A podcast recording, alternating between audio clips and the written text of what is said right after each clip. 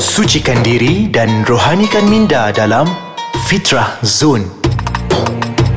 Assalamualaikum warahmatullahi wabarakatuh. Apa khabar sidang pendengar sekalian? Sekali lagi bersama dengan saya Da'i Lukman menerusi Fitrah Zone di podcast Ais Kacang. Apa khabar tuan-tuan dan puan-puan? Mudah-mudahan semuanya berada dalam sihat walafiat, diberikan uh, kesihatan di dalam beribadah kepada Allah Subhanahu Wa Taala. Ingat, kehidupan di dunia ini adalah satu kehidupan yang sementara, kehidupan di akhirat itu adalah kehidupan yang baqa dan kekal abadi. Mudah-mudahan kita melakukan di antara kesempatan dekat atas dunia ini untuk kita mengumpul pelbagai ganjaran pahala untuk kita bertemu dengan Allah SWT di akhirat kelak insya-Allah. Baik, pada kali ini tuan-tuan dan puan-puan uh, menerusi uh, Fitrah Zone kita nak membincangkan satu tajuk yang cukup menarik, yang cukup dekat dan sinonim dengan diri kita, tak lain tak bukan berkaitan dengan adab dalam perniagaan. Uh, tuan-tuan dan puan-puan, kita kena tahu di antara salah satu sunnah baginda SAW yang cukup besar adalah sunnah di dalam berniaga. Sebab apa? Baginda SAW sendiri pun pernah berniaga.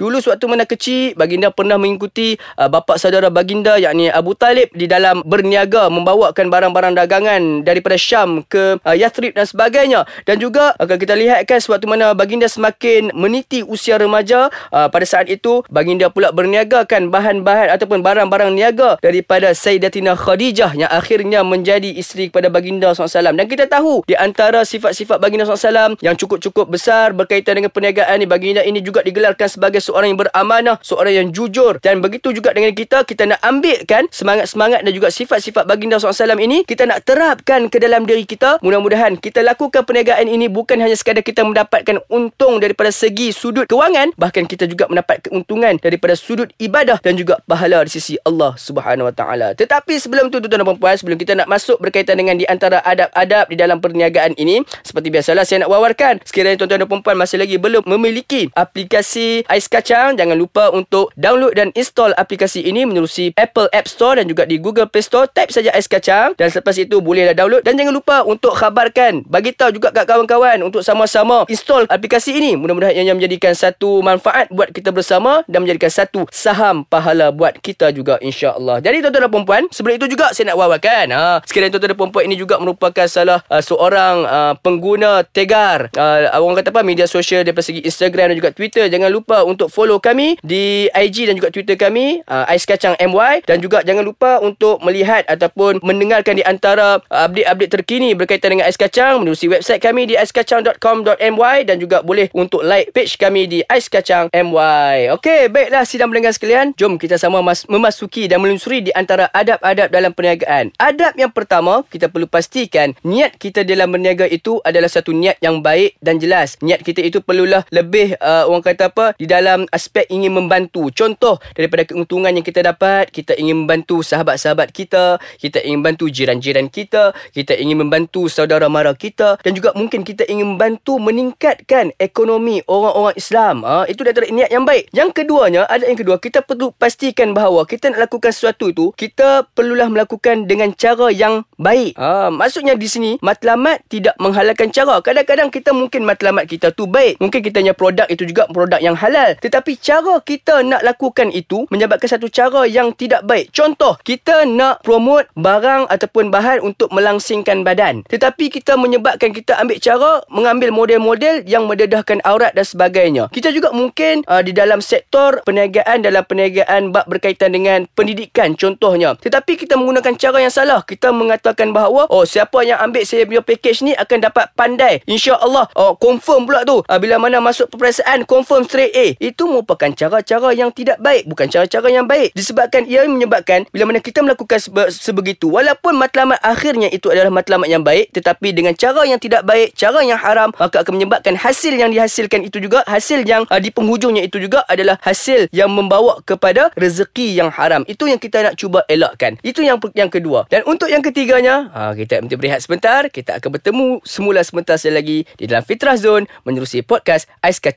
sebentar sahaja lagi.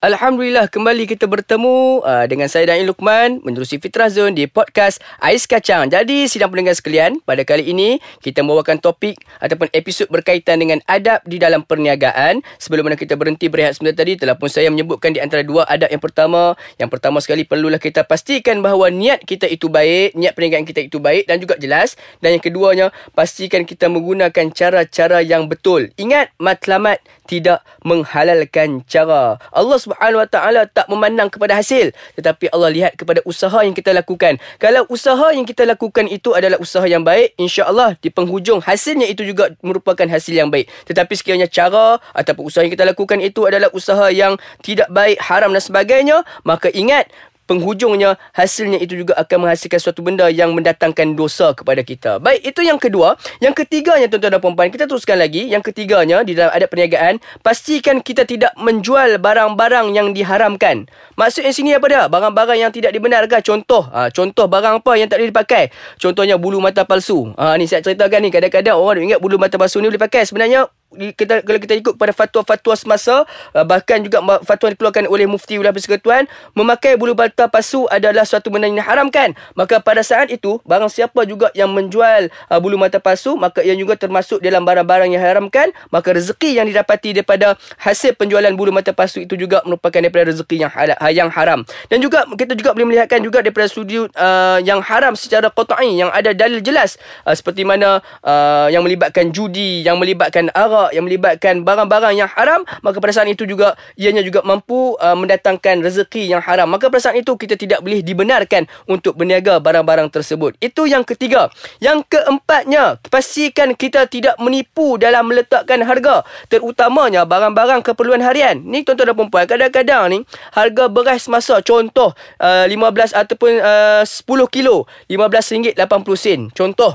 Tetapi kita jual sampai RM35 ha, itu maksud dia kita dah menipu. Ingat ada satu uh, sedalam ada satu kisah yang dibawakan oleh ulama-ulama silam yang menceritakan bagaimana ada seorang hamba Allah ni yang telah disiksa di dalam kubur. Semenjak dalam kubur telah disiksakan dan apabila ditanya kepada ahli keluarganya apakah di antara kesalahan yang pernah dia lakukan dekat atas dunia maka diceritakan bahawa pada satu ketika dia ni seorang peniaga. Dia ni menjual uh, di antara barang yang dijual adalah gandum. Maka bila mana dia nak jualkan dia meletakkan dia ambil dia ambil orang kata sebahagian gandum itu untuk dimakan untuk dirinya sendiri dan dia meletakkan ranting-ranting gandum yang sama berat dengan jumlah gandum yang diambil untuk digunakan sebagai kegunaan peribadinya. Uh, jadi tuan-tuan perempuan, kena tahu bahawa walaupun uh, dia tidak diseksa lagi dekat akhirat, makan dia telah pun disiksa di alam kubur. Jadi tuan-tuan puan kena hati-hati lepas ni. Pastikan dalam perniagaan jangan kita menipu dengan harga. Kalau kita ni harga barang kita tu mungkin uh, modalnya tu RM1.5 uh, janganlah letak sampai markup harga sampai RM17, RM18. Pastikan kita jangan terlalu sebab apa kita takut disebabkan kita terlalu mengejar keuntungan dunia,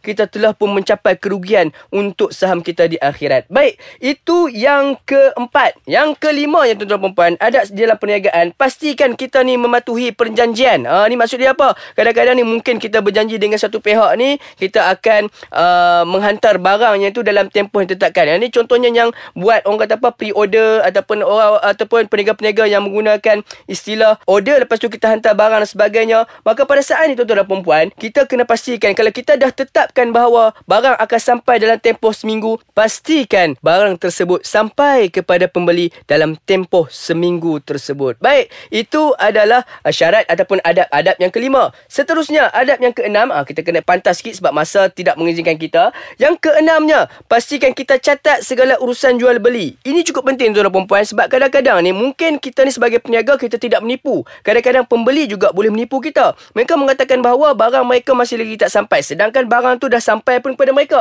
Jadi pastikan setiap receipt, setiap invoice, setiap maklumat tentang jual beli tersebut ada di dalam simpanan kita supaya ini boleh menjadi satu rujukan bagi kita sekiranya perkara yang tidak diingini berlaku kepada kita. Mungkin kadang-kadang ni ha, pihak pembeli ni nak saman kita ke? Sekurang-kurangnya kita ada bukti dah untuk kita bawa ke muka pengadilan. Baik tuan-tuan dan puan Dan yang terakhir sekali, adab dalam berniaga pastikan kita menghindari riba. Maksud riba kat sini apa dia? Kita mungkin kadang-kadang ada orang membeli kita ni dengan cara berhutang. Contohnya, kan membelikan uh, barang-barang kita ni cara berhutang. Contohnya macam kedai-kedai lah. Pastikan kalau orang tu berhutang kita dengan RM5, pastikan mereka juga uh, ataupun kita nak claim balik mereka hutang mereka tu RM5. Janganlah letak uh, tiba-tiba ada charge lah uh, dan tiba-tiba ada charge orang kata apa charge uh, ni pasal lewat bayar ni jadi kena RM1 ataupun kena RM2 sebab itu merupakan riba. Dan kena ingat orang yang makan riba maka pada saat itu haram bagi dia untuk masuki syurga Allah Subhanahu Wa Taala. Mudah-mudahan tuan-tuan dan puan dengan tujuh cara yang ataupun tujuh adab perniagaan ini mampulah untuk kita amalkan dan menjadikan perniagaan kita ini perniagaan yang dirahmati Allah dan juga dipandu menerusi syariat Islam yang sebenarnya. Mudah-mudahan tuan-tuan dan puan bertemu lagi bersama dengan saya Luqman di lain episod menerusi Fitrah Zone di podcast Ais Kacang. Sejuk-sejukkan jiwa, tenteramkan hati menerusi Ais Kacang. Assalamualaikum warahmatullahi wabarakatuh.